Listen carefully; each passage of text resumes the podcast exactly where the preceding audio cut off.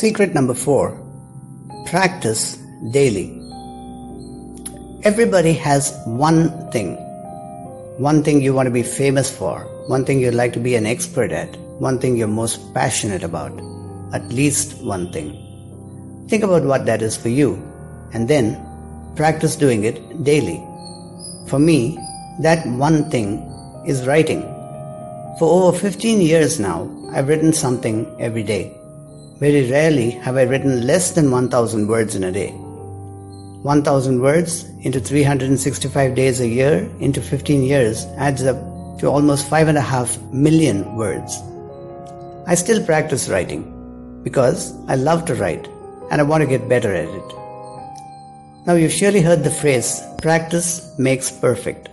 It's true, but it's also incomplete. You see, it isn't enough to just practice to get perfect. Your practice should be intentional. What do I mean? Let's take playing golf as an example. You practice your swing. You hit the ball fifty yards down the green.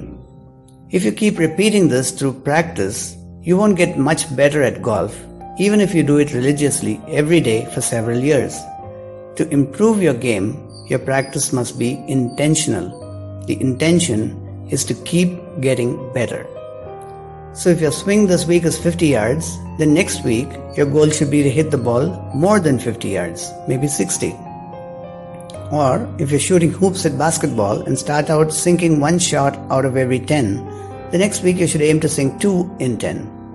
Or if you're practicing speed typewriting and begin with twenty-five words a minute, your next goal should be to top that with thirty-five or forty-five words a minute. And then your intention should also be to get better quality.